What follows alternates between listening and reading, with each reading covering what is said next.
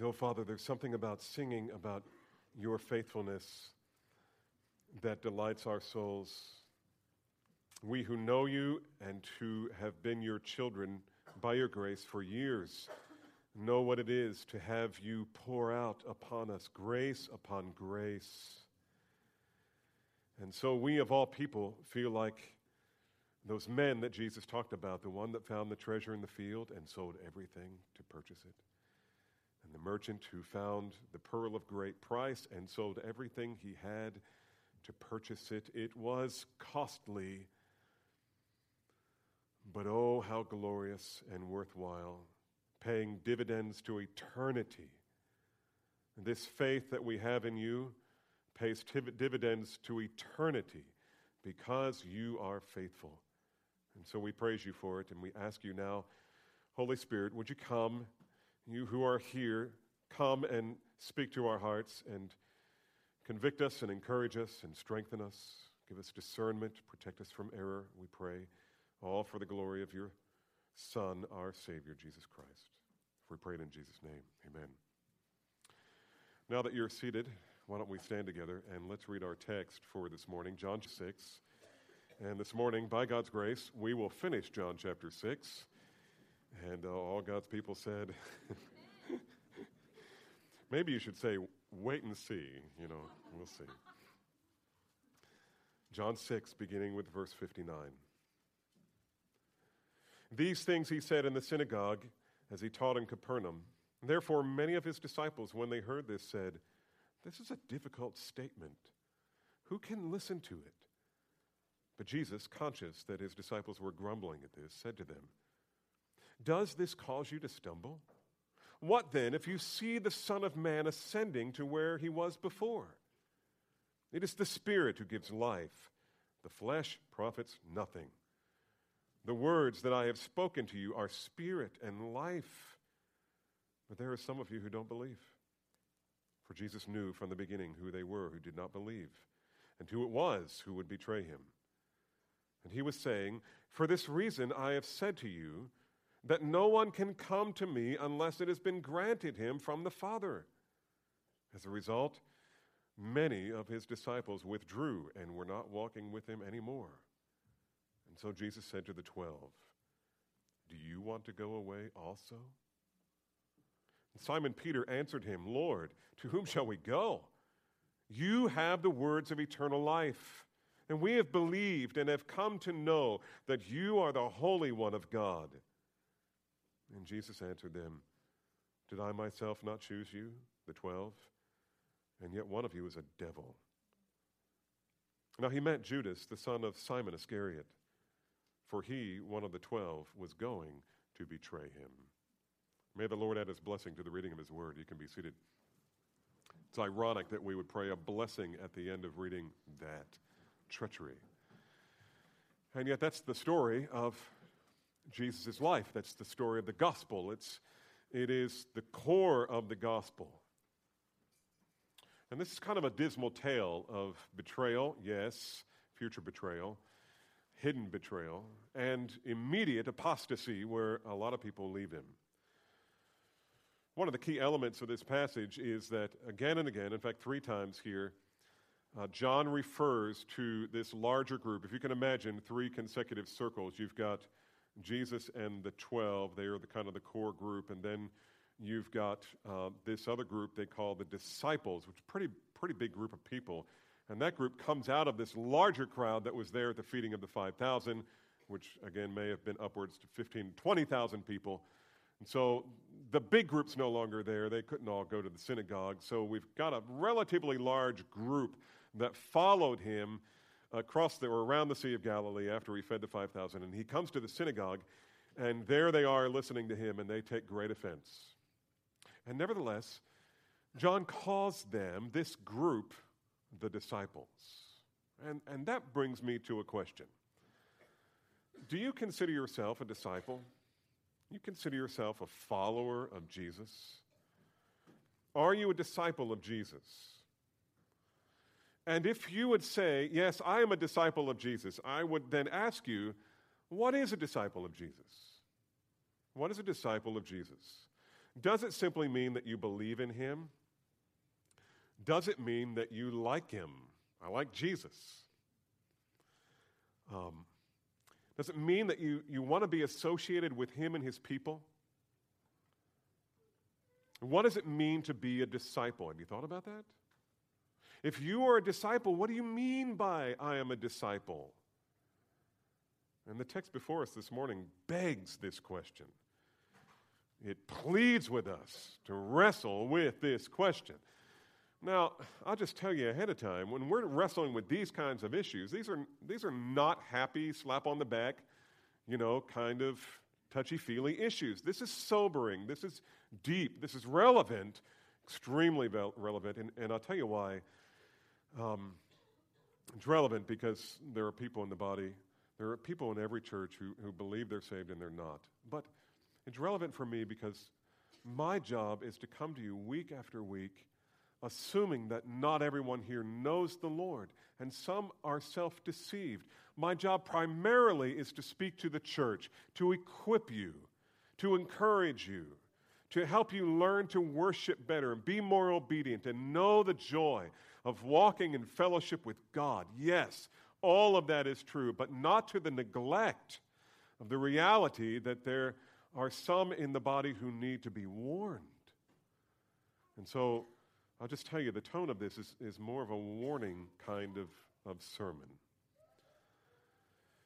The weeks that Jesus invested in Galilee leading up to John chapter 6 was frankly the high point of his ministry. There would never be another occasion where so many people claimed to be Jesus' disciples and were willing to follow him geographically wherever he went. These people had to walk a long way. Some of them came by boats, some of them came by foot. They eventually found him. They were willing to do whatever it took to get to be near Jesus. They were his disciples. They, they believed in him at some level. In fact, some of them probably even were beginning to believe that he was the Messiah. They saw his miracles. They ate the feast that he created when he multiplied the loaves and the fish there in the wilderness. Um, no doubt most of them were coming to the conclusion that this is at least the prophet that Moses predicted would come, which may have been the Messiah, or he may indeed be the Messiah. But even that, their idea of what the Messiah was, wasn't exactly what Jesus came to do. Um, nevertheless, even though all of this was true about this larger group, they were not necessarily truly Jesus' disciples. When you read the Gospels, you have to wrestle with this, especially John. And you've got to be so aware that when John says Jesus was speaking to his disciples, and he said this to his disciples, and the disciples believed, you need to ask yourself the question who? Who are these disciples? Because not all of these disciples are disciples indeed, as is the case here. So when the crowd caught up with Jesus at the synagogue, at Capernaum. We're not sure how all this works. The synagogues weren't very big, but here we got a pretty big group. And the, the thinking is that after he did his teaching, uh, they kind of went outside for discussion. And there was lots of discussion, apparently, about what Jesus said. And um, so there they were. They caught up with him at the, the synagogue at Capernaum, and he taught them what we call the bread of life discourse. And when he taught the bread of life discourse, I mean, bread of life, that sounds very, uh, very compelling, very energizing, uh, very life giving, very happy, very positive, but it wasn't. It wasn't. This was a really, really hard sermon. And because of it, the allegiance of the crowd was sorely tested. Their allegiance to Jesus was really put in the sifter and shaken really, really hard. The truth about what he came to do, where he came from, and what he was doing here was plain in this sermon, as were the qualifications for eternal life that he offered. Unfortunately, his, his teaching wasn't compatible with what his audience believed should be true about him. They imagined him to be one who would dispense food limitlessly, some of them. some of them imagined that he would be there to heal their diseases perpetually. Um, some of them expected him to be king and were willing to try to make him king by force because of his powers so that he, he might perhaps overthrow Rome. But it was becoming, as this sermon went on, it was becoming more and more clear that Jesus didn't have any intention of doing any of those things. And that really rattled these people. And what we have here is if you can imagine this, I'll say it and then I'll explain it. Here's Jesus, who will be judge, who is king, who was certainly Lord when he came, though he came as a servant. He was their God. And yet, while they should have been on their faces before him, submitting to him, worshiping him, loving him, listening to him, obeying him, rather, they put themselves as judge over him. It's what C.S. Lewis calls God in the dock. I remember when I was a teenager uh, seeing that title. C.S. Lewis, I had read some of his stories and uh, one of his uh, more theological works. And, uh, and not everything that C.S. Lewis is, is worthy of you adopting. Certainly, his view of the atonement was wrong. Nevertheless, he had this book, and it was called God in the Dock. Now, how many of you know what a dock is? I didn't have any idea what a dock was. I was thinking, how do boats fit into this? How does water fit into this? What is a dock? How many of you know what a dock is in that context? Wow. And I love the second service. You guys are, I don't know. I only got two out of the first service who knew what the dock was. Here's what the dock is. I didn't know either. I really was oblivious to this, and it made no sense to me. God in the dock. Okay, think of a, a courtroom in England, Old English courtroom. Maybe they still do this today. Um, but you've got, you've got the judge up on a high bench, and then you've got this expanse where the, the lawyers are, and then you've got the convicted person or a witness. In this case, a convicted person or a, a person who is being tried, not convicted, but being tried. And he is in this elevated box. They climb some stairs and they get on this elevated platform that's got a rail around it like a box. And it was called the dock. And so when C.S. Lewis talked about God in the dock, he meant God on trial. And that's what these people were doing with him. They were putting God on trial. And that may seem terribly irrelevant to us, but it's not. And we'll see why as we go. Commentator Leon Morris wrote that when Jesus preached this message, his claims for himself and his claim for his followers were such, listen to this, that it was no longer possible to follow him unreflectively and without committing oneself one way or another. Years ago, uh, I read Shadow of the Almighty. I love reading biographies. I'm not reading one right now, but I, I ought to be, and so should you. Um, but the biography of Jim Elliot and the Ecuador Five, you know, who went down to the Curaray River and they were killed by the Waodanis. They were called the Aucas then. And, uh, um, but that's not the only book Elisabeth Elliot um, published. One of the things she published was that one and another one about their relationship. And then she published his journals. And I was, for a period of time there, was immersing myself in Jim Elliot. And uh, he was such an incredible young man. And one of the things that I found in Jim Elliot's journal was this. He resolved that, he said, I have resolved that with every person I meet, I will be a fork in the road. They will either trust Christ after meeting me, or they will reject him, but they will not leave my presence without making a decision. Jesus Christ, and I don't know how successful Jim Elliot was with that, but it was admirable that he did that, and I know he was a, a faithful evangelist. But my point is, if Jim Elliot was the shadow of that, Jesus was the substance. Because every time somebody met Jesus, they came in a fork in the road. You got to make choices if you're going to stand in front of me. You're either going to love me and worship me and find your joy in me and be rescued by me, or you will reject me. And that's where he is with these people. They could no longer just passively enjoy his presence, they had to make a choice. And this became a major turning point in Jesus' ministry because it was here that the true disciples were shift, sifted from the false disciples, and the large crowds dwindled to a very small band of faithful followers. And all of this begs the question a personal question, a little personal application. Why are you following Jesus? You're here, I assume you are, or you're listening to this message in some electronic means, why do you claim to be Jesus' disciple? What is it that you want from him? What is, what is it that you expect of him?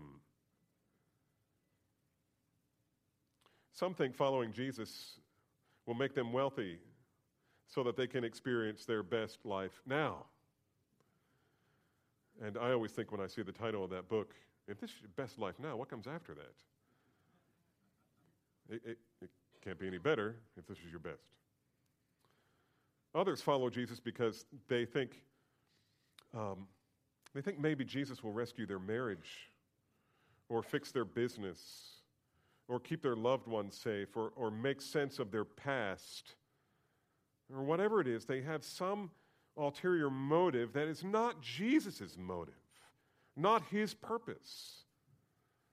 These are not what Jesus promised. Now, I understand that if you're living by biblical principles, your, your business might do better. Your, your marriage is, is surely going to do better. I mean, if, if you're both working on it in a biblical manner, I hope that's true. I mean, we, we see that in our counseling ministry all the time. We help people learn to apply biblical principles. They've got the Holy Spirit in their lives, and they, they get better.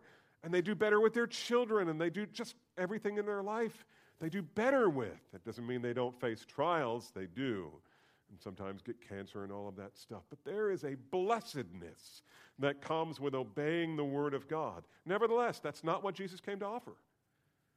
He came to offer himself as the propitiation for our sins. He came to offer uh, us the bread of life, a bread that you must not only believe, you must eat.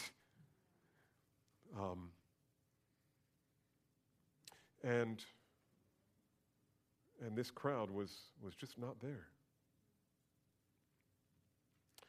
And so here's the question why do you follow Jesus?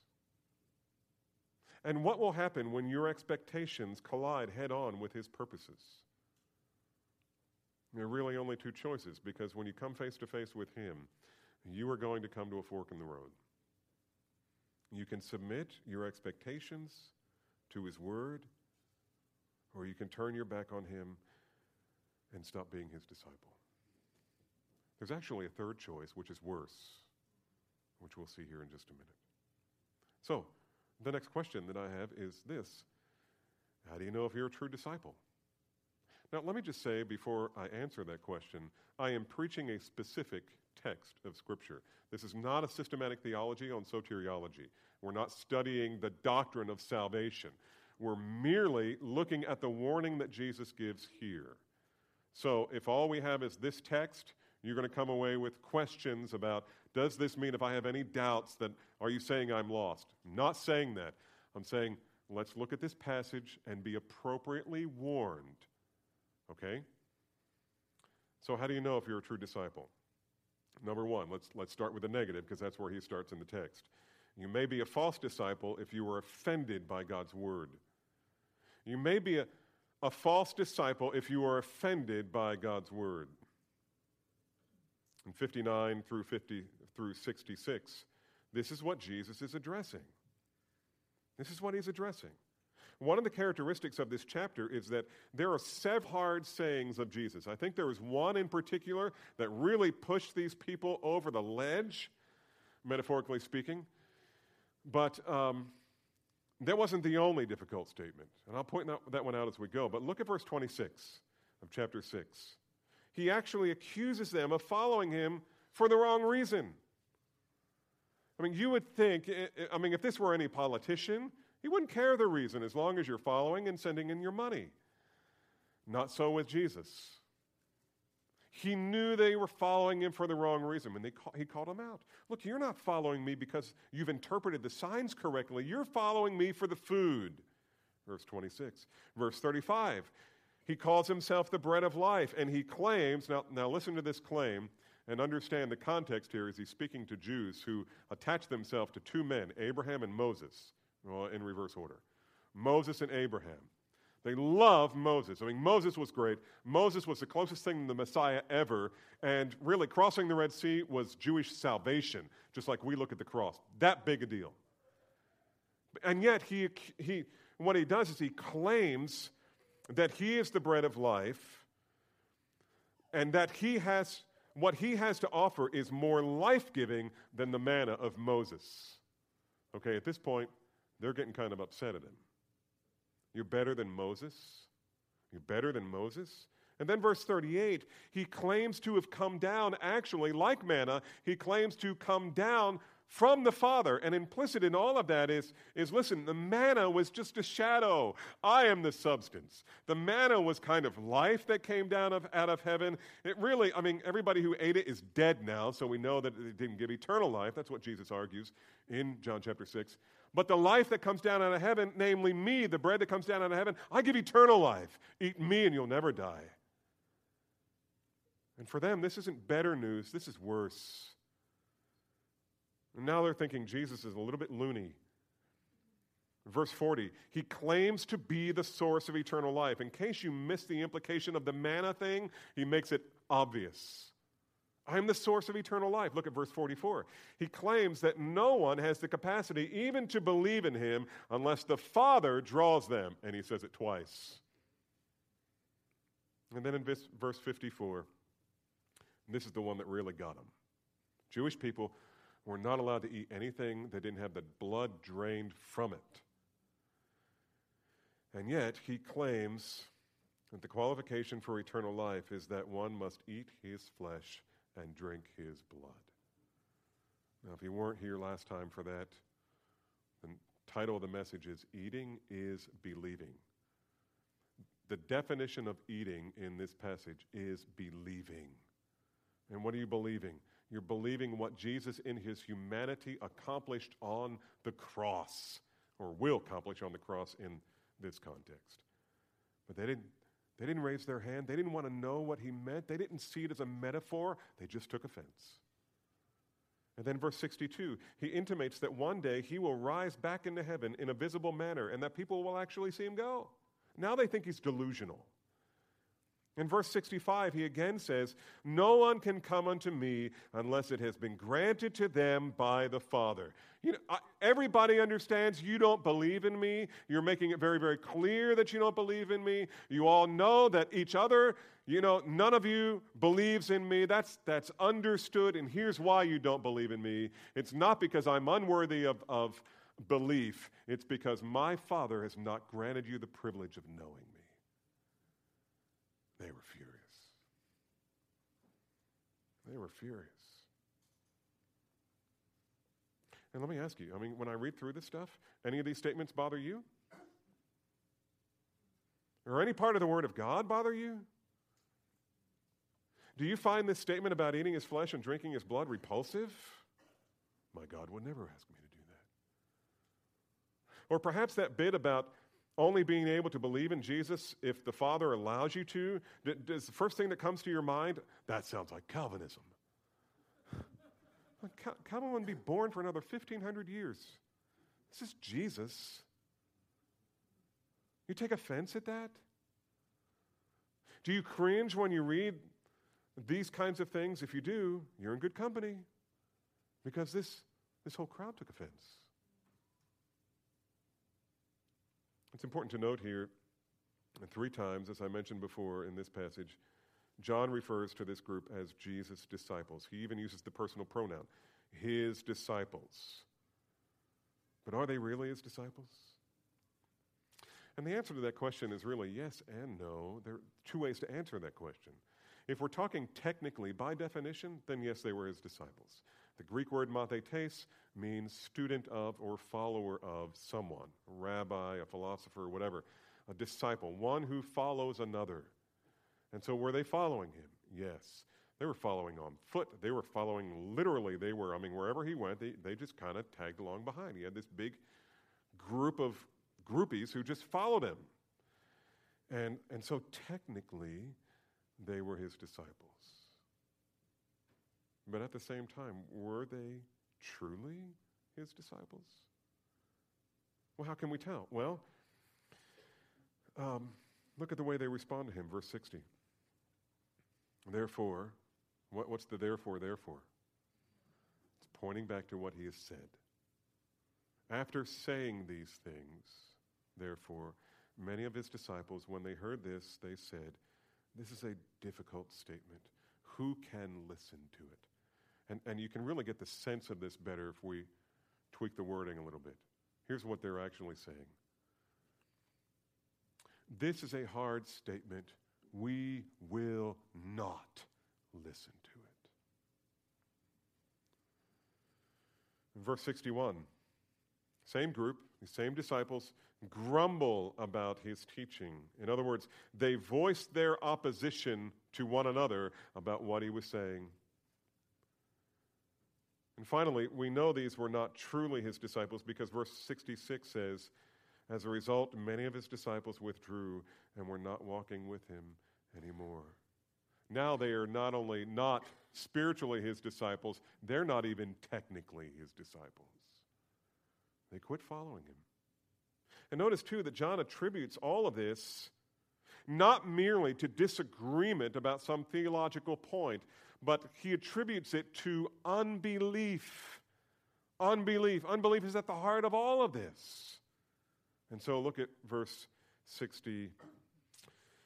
Um, I'll start with verse 61. But Jesus, conscious of, the, of his disciples, that his disciples, that's this group, grumbled at this, said to them, Does this cause you to stumble?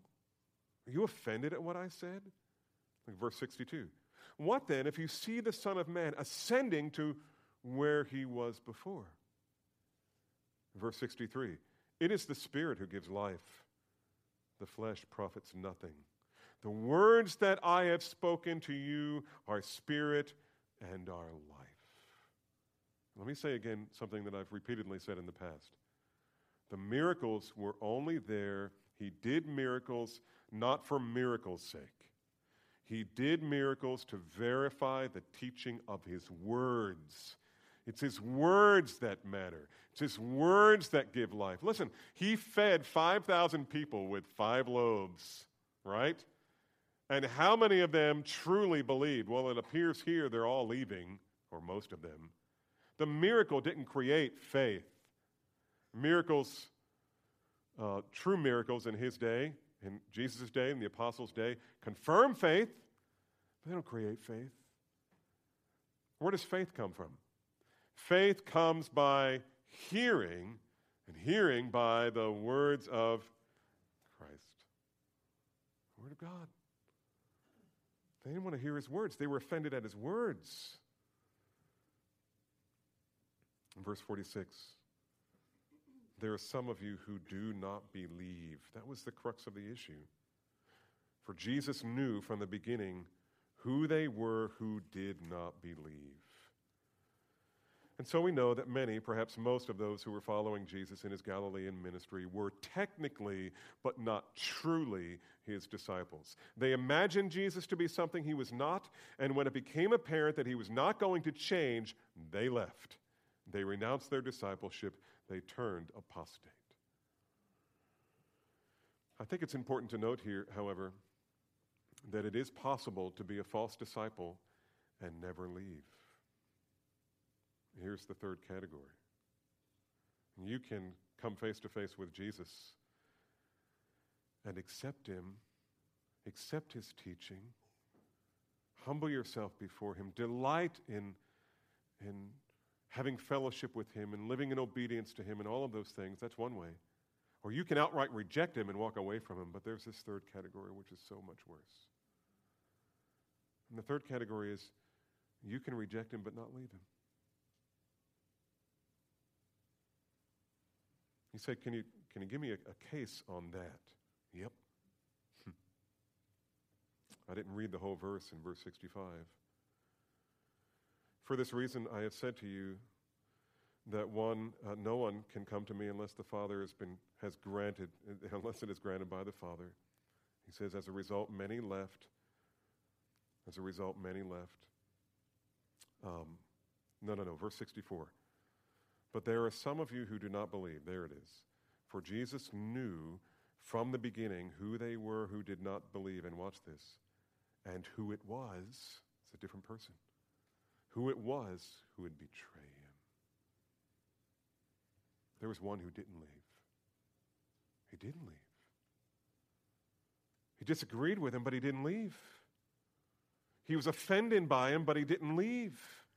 He never openly objected to his teaching. He never grumbled out loud, at least to Jesus' teaching. He grumbled about other things. He grumbled about what other people did. You remember that lady comes in, uh, Jesus is, is reclining at the table, and she breaks the, the bottle of perfume, and she, she pours it on Jesus' feet and wipes it with her hair, and she's weeping and worshiping. You remember that? And, uh, and the Pharisees who were there didn't like that at all. And you remember what Judas said? Why was this not sold for, what was it, 300 denarii and given to the poor? And the author in that point says, he wasn't concerned about the poor. He was the one who carried the money. And, and he pilfered it whenever he wanted it. But he didn't leave. He never openly said, Jesus, I can't accept your teaching. This is too hard. I'm not going to listen to this. Nevertheless, his heart was full of unbelief.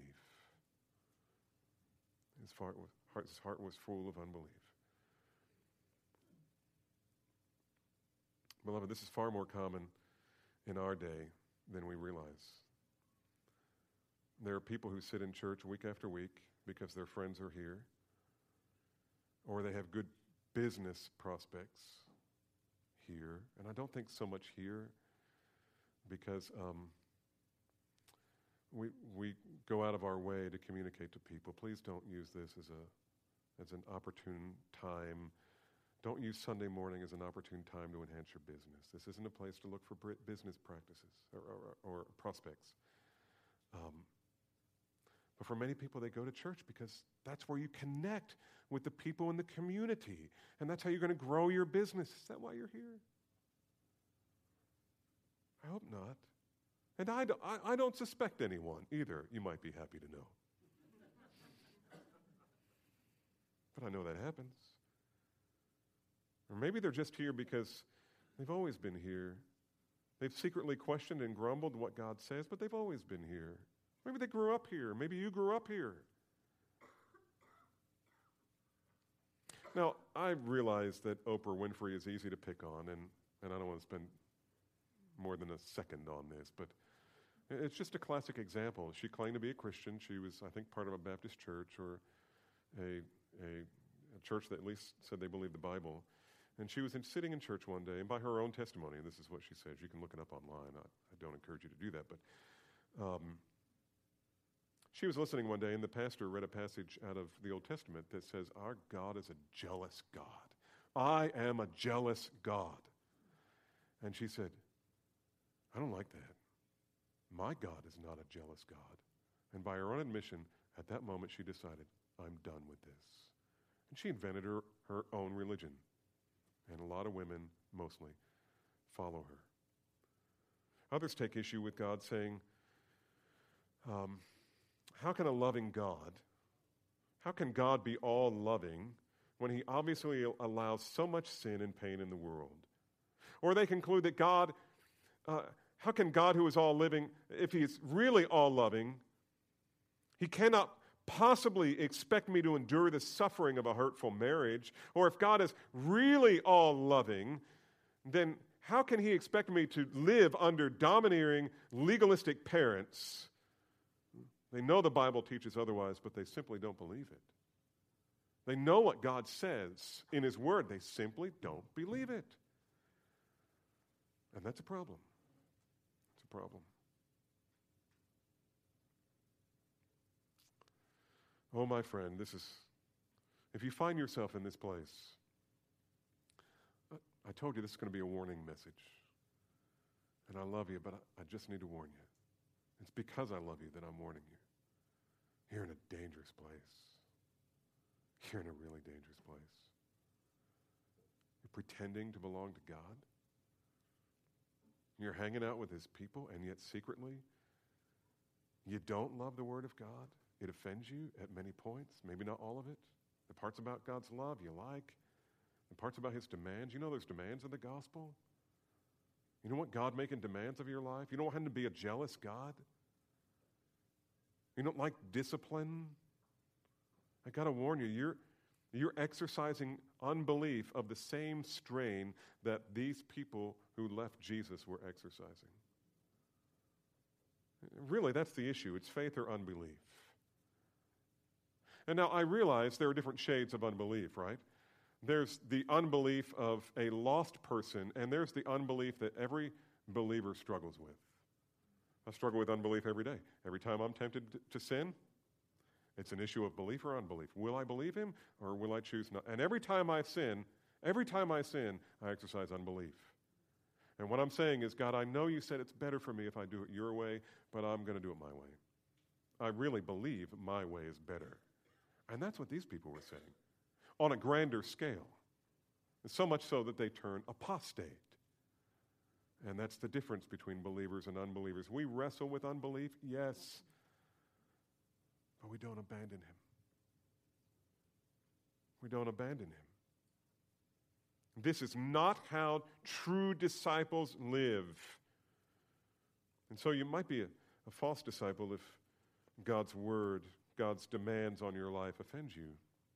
But the positive side of this is you might be a disciple if God's word gives you life. If you find life in God's word, you might be a true disciple. And, and I express these both tentatively, again, because we're not dealing with a full soteriological discussion here. We're only dealing with this passage. And what we have is people who turn apostate and people who stay, stay true. They persevere. You might be a true apostle. I mean, no, you're not a true apostle. I take that back. Just delete that from the tape, okay? you might you might be a true what's the word I'm looking for? Disciple. Thank you. Um, if the word of life give the, the word of God gives you life. And you get up in the morning and, and read the word of God. You know, when, when I sleep in, and I do that sometimes, and, I, and I'm running here to the church late, and I didn't have time to be in the Word, I just feel lifeless. I feel like I, I just, I needed to eat more of the bread of life. I needed to drink more of the water of life. Not to get more saved, but just to have the life giving refreshment of fellowshipping with God. And so I get up in the morning and I sit in my favorite chair and I I read God's word and I, and I journal about it. And I journal as a discipline to force my mind. I am, I'm like that little, that, that cartoon dog or whatever, you know, who goes, squirrel. So easily distracted. And so I journal to force my mind to focus on what I just read in the Word of God because I know there's gold here and I know my propensity is to miss it. And so I'm going to be in God's Word. Love God's Word. And so did, um, so did Jesus' true disciples. Here's what Jesus said It is the Spirit who gives life. It's the Spirit that gives life. And then he says this by contrast the flesh profits nothing. You know what flesh is? Flesh is a metaphor for your humanness. In other words, you're never going to get to a relationship with God by your pure logic, by pure human logic. You can read Aristotle, you can read Socrates, you can go with Plato, you can, you can get all the wisdom of the world. It will never leave you, it'll never lead you to a personal relationship with God in Christ. It'll never happen. You know why? Because the only way you get that is if it comes to you from outside of yourself. The Spirit must give life. The flesh is of no account. The flesh is not helpful. And that's why Paul says things of the Spirit are spiritually discerned. The person who is of the flesh cannot even understand the things of the Spirit. That doesn't mean they can't understand any parts of the Word of God. They can. It's literature, it is. But in terms of it giving life, they completely miss it. A desire to submit to it and obey it and love it and never get that. Only the Spirit can give that. Only the Spirit can give that. Your logic isn't going to take you anywhere. In order to have a relationship with God, God must give us revelation. He must speak to us from outside of ourselves. And listen, this was even true of Adam and Eve. Adam and Eve were perfect, but they were not without need. And one of the things they needed was revelation. They needed God to tell them, don't eat that. Eat that and that and that. Because the day you eat that, you didn't know this before I told you, that's going to kill you. They needed revelation even before they sinned. God created us to be dependent on Him. And when we choose to be independent from Him, we break fellowship with Him. We break away. We rebel. By all appearances, at the end of this chapter, I mean, think about this. The end of chapter 6, I mean, the tone on this, um, I mean, the very last thing he talks about is Judas Iscariot. The last two words were, or three words, to betray him. I mean, how uplifting is that? It's a really downer. I mean, the, the, end of this, the end of this chapter, imagine yourself being a disciple. And I'm talking about true disciple. You're talking about, in fact, Jesus, uh, John gives us a new name here for the smallest of the groups. He doesn't, he doesn't call them the disciples anymore. This is the first place in John where we, we find this special name for this group who perseveres. And they, they are now called the Twelve. The Twelve. And um, they are the ones who stay true to the Lord. And what we see here is um, the disciples, some of their beliefs were exactly the same as that of the crowd. When they interpreted the Old Testament scriptures, they saw Messiah ruling and reigning with a rod of iron, and he was going to rescue Israel. That's why, you know, when he comes walking up to the city gate on Palm Sunday and they're saying, Hosanna, Hosanna, Hosanna to the Son of David. What does that mean? Who's David? King. You're son of the king. That means you're the prince. That means you're going to be king. And so they're worshiping Hosanna, which means save us, help us, save us, help us, king. And he didn't come to be king. And disciples held the same perspective. And so, what is, what's going on in their mind? And we see it again and again. Are you going to establish your kingdom now? Are you going to establish your kingdom now? All these people are joining us. They're joining us. It's getting bigger. It's getting bigger. Can we sit at your right hand and at your left? Look at our crowds are getting bigger. And then all of a sudden, Jesus preaches this sermon. It's gone. I remember when um, Ronald Reagan was president. Some of you weren't alive when Ronald Reagan was president, but. Um, and this is not a political statement, I'm just making an analogy here. Uh, there were times when uh, Ronald Reagan came up with a speech and his aides say, Don't say that. Don't say that. You are really going to upset people. Uh, two in particular. When he called um, uh, the Soviet Union the evil empire, they told him, Don't say that. People are going to get mad. They're not going to send money. They're, you're not going to lose votes. And the other one was, Mr. Gorbachev, tear down this wall. Don't say that. You're going to put yourself in a position where your opponents are going to look at you and say, Look, that was a failure. That was a, look how weak the president is. That never happened. And his aides were saying, Don't say those things. People are going to get upset. You gotta, you gotta know. While he's preaching this sermon, the disciples are going, Oh, oh, yeah, time out. Can we talk about this sermon? Eat my flesh and drink my blood. Was that in the original script? I mean, that is not helping us build the kingdom. And they didn't understand. Jesus would have no false disciples. He wasn't out to build crowds, he wasn't out to form a revolt. He came to seek and to save those who were lost. Jesus knows that they're feeling this way. They see all of these people, this crowd. They just say, Look, Jesus, we're through with you. No more votes, no more money, no more support. We're out of here. And who's left? Well, the only people we know for sure are left, maybe there's some more, but the only people we know for sure are the 12, and probably some wives and children and relatives. And here they are. They're kind of sitting on a log, as I imagine it in my mind. It's not in the Greek.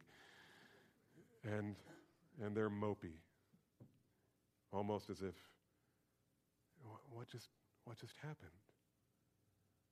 I mean, is, is it over? Is it over? Everybody's mad at us now? Is that all we've achieved? Is we've disenfranchised ourselves from everyone? And Jesus looks at them in verse 67 and he says to them, Do you want to go away also? Do you? And this is great. Verse 68. Peter said to them, Peter's generally the spokesman for the group, Lord, to whom shall we go?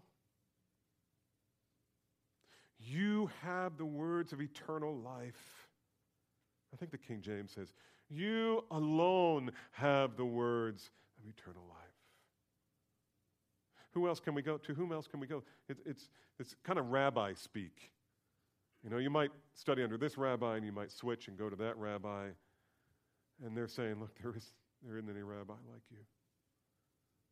There's, we've seen too much. And notice what he says we have believed, and, and he could have said, We have believed you are the Holy One.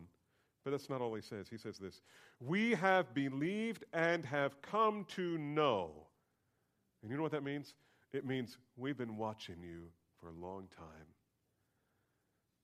And over the period of time that we've been following you, and I don't know how long that's been in this part of John, maybe a year or so, two years, we believe and we have been following and thinking and asking questions and hearing your answers and seeing your miracles. And we have concluded for ourselves that you are the Holy One of God. This is the second time Matthew says this. Remember Jesus in Matthew? Did I say Matthew? It's the second time Peter says this. In Matthew, Jesus is saying, who, does peop- who do people say that I am? And he says, Some say it's John the Baptist raised from the dead. Some say you're Elijah. Some say you're the prophet. And he says, Well, who do you say that I am? And Peter says, You are the Christ, the Son of the living God. It's the second time he said this. It's essentially the same thing, worded differently. And notice how Jesus responds. Boy, I'm getting away from my notes. That always leads to trouble.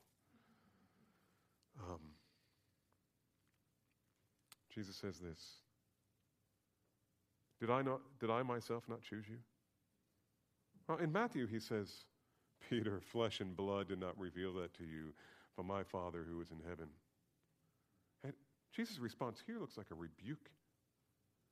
It's almost, here's the best I can make of this, um, and I'm sure I read it somewhere this week, that um, what's going on here is Peter is now becoming pretty bold, and he's saying, Jesus, who else are we going to go to? Listen, we've done our homework on this. We've done the research. We've been on, we've been on the web. and uh, we have concluded for ourselves that you are the Christ. And he says, Didn't I choose you? Didn't I choose you? I chose you, Peter. You did not do this for yourself. I have just said two times in chapter 6 no one comes to me unless the Father draws him. Did I not choose you, the 12, and yet one of you is a devil? And the implication there is, and I chose him to be one of my 12. And I think one of the maybe 10,000 reasons Jesus chose Judas, knowing what would happen with Judas. One of the reasons was to warn us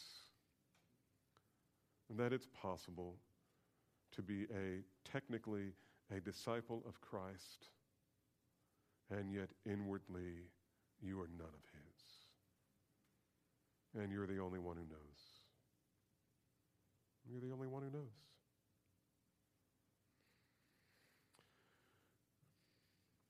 Now, this business about Peter saying, You alone have the words of life. Beloved, I think that's the answer to every, every question that we have, every tempting question when something really bad happens. I know some of you have endured cancer. Some of you are enduring cancer right now. Some of you have lost loved ones. Some of you have lost jobs recently. Some of you have struggled with your past.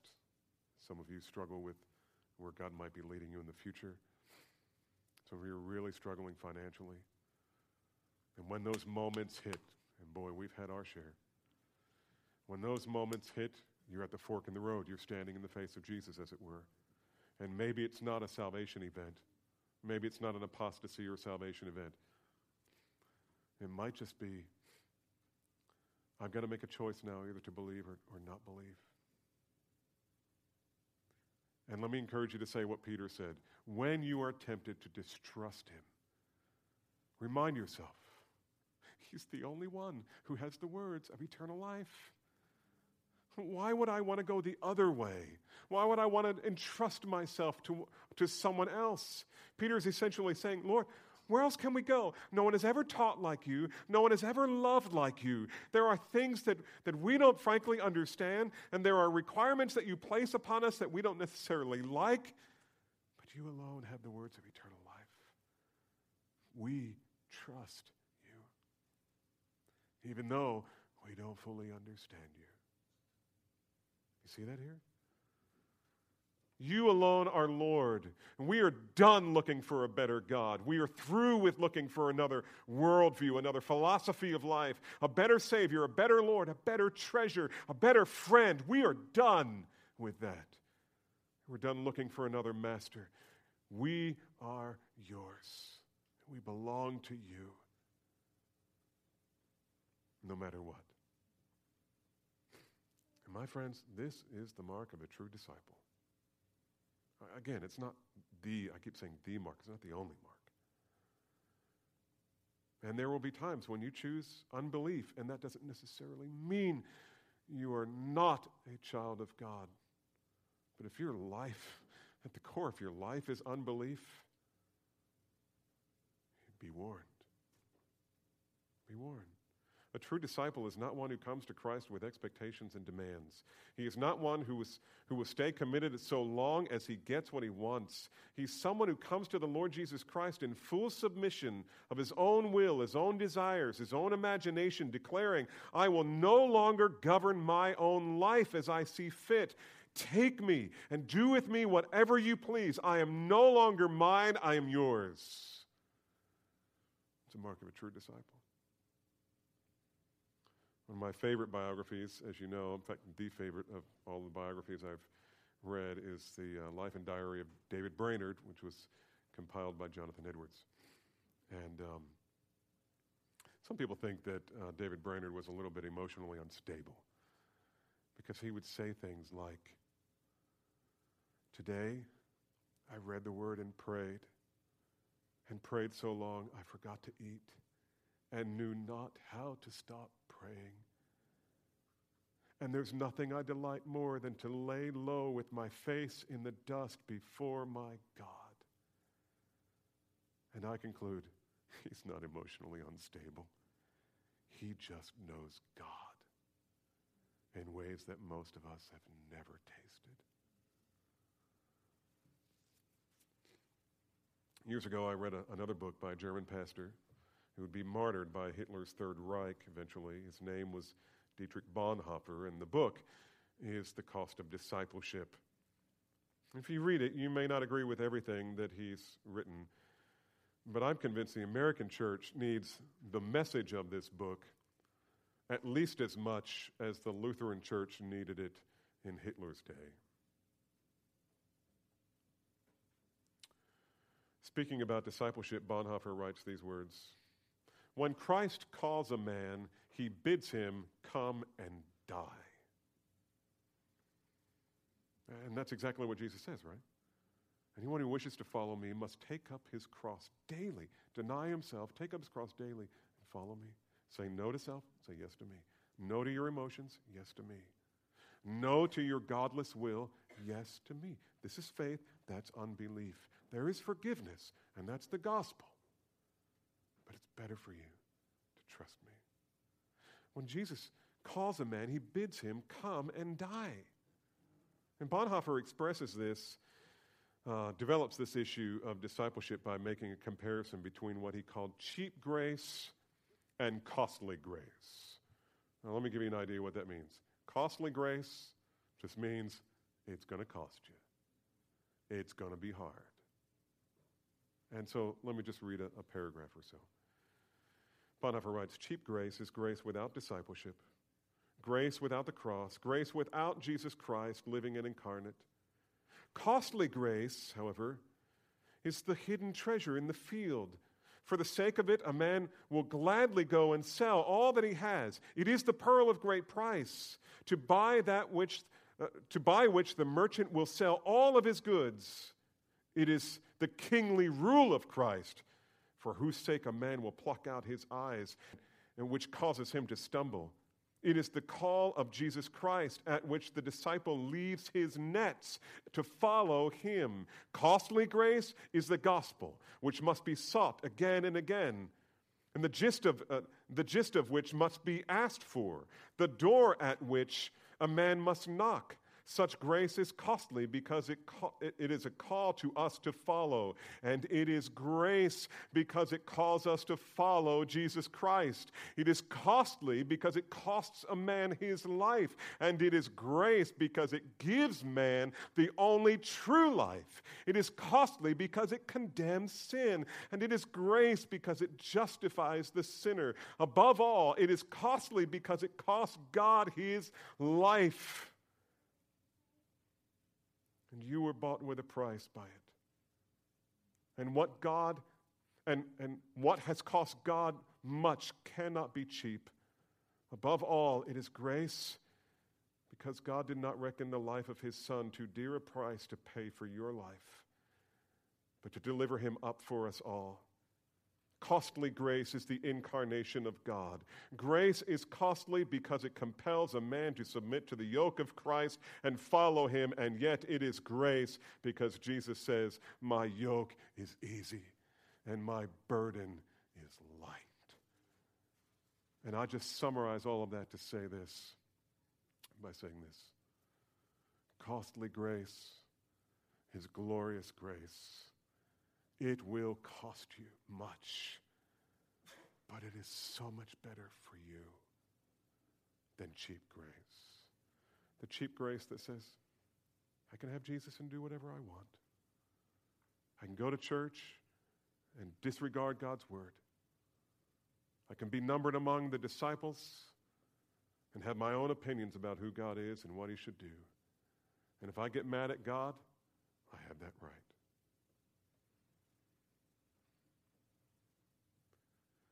On the day when the crowds abandoned Jesus, it must have been confusing and discouraging for the twelve. But their connection to Jesus was far deeper than any confusion or disappointment. They believed and came to know that no matter the circumstances, he was the Holy One of God. They had left everything to follow him, and they would not be ultimately disappointed.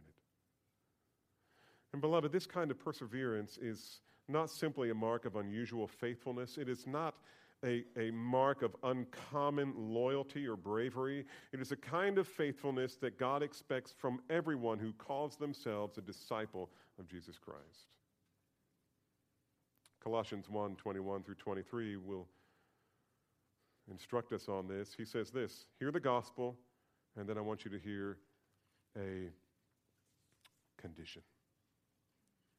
Although you were formerly alienated and hostile in mind, engaged in evil deeds, yet he has now reconciled you with his fleshly body through death in order to present you before him holy and blameless and beyond reproach if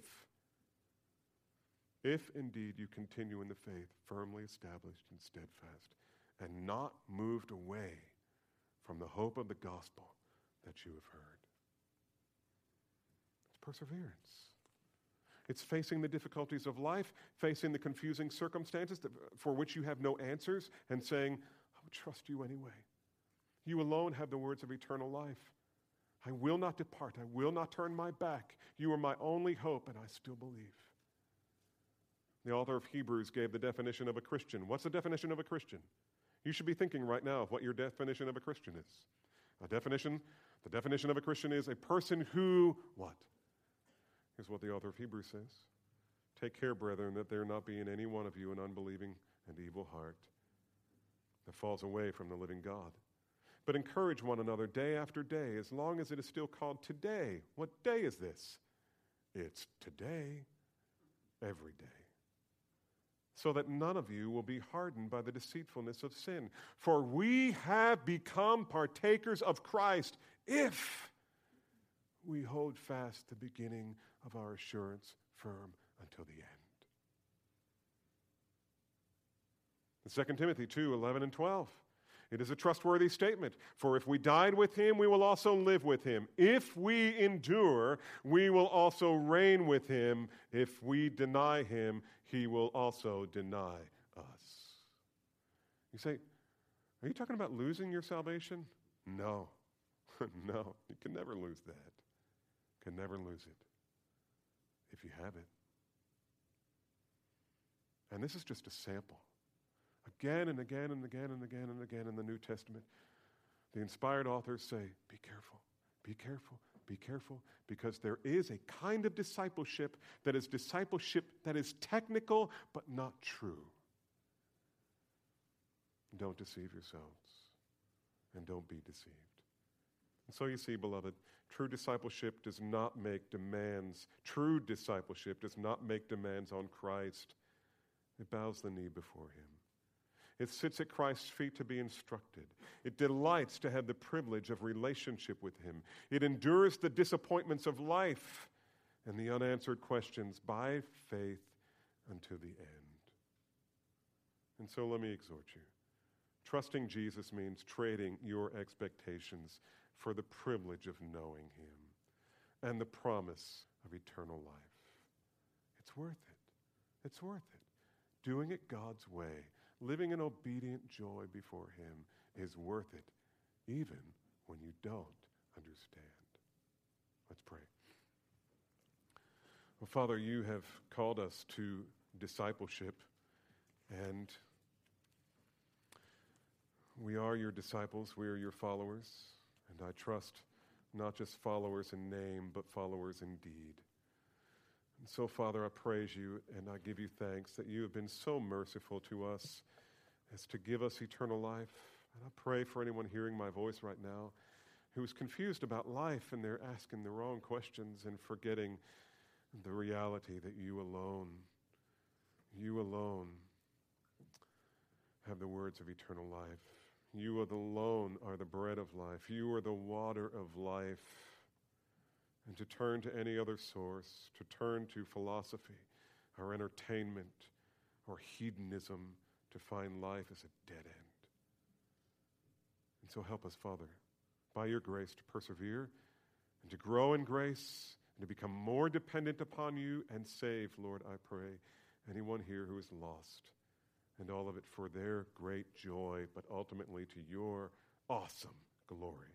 For we pray it in Jesus' name. Amen.